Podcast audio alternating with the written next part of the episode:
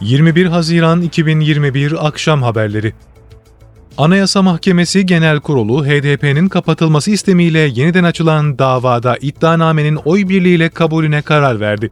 Yüksek Mahkemenin eksikliklerin tamamlanması istemiyle iade ettiği HDP'nin kapatılması istemli iddianame, Yargıtay Cumhuriyet Başsavcılığınca yeniden hazırlanarak Anayasa Mahkemesi'ne gönderilmişti.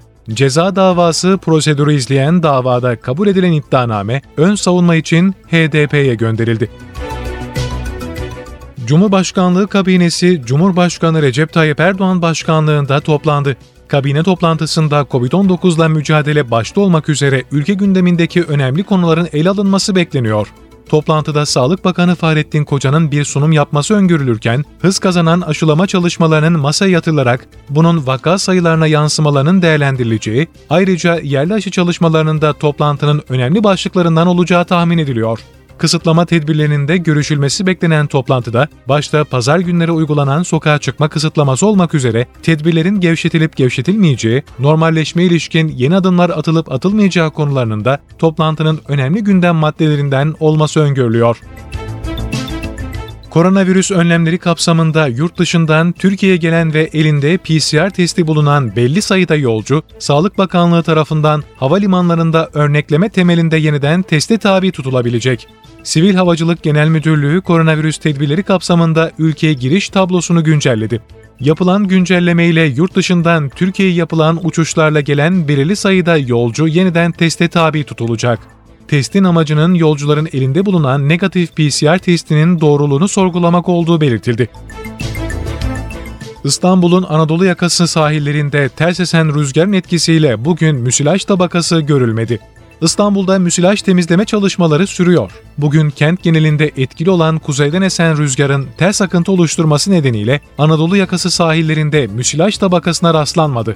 Kadıköy, Maltepe, Kartal, Pendik ve Tuzla'da sahil şeridinde müsilaj görülmezken bazı yerlerde sahilden 1 ila 2 kilometre açıkta birikimler olduğu gözlendi.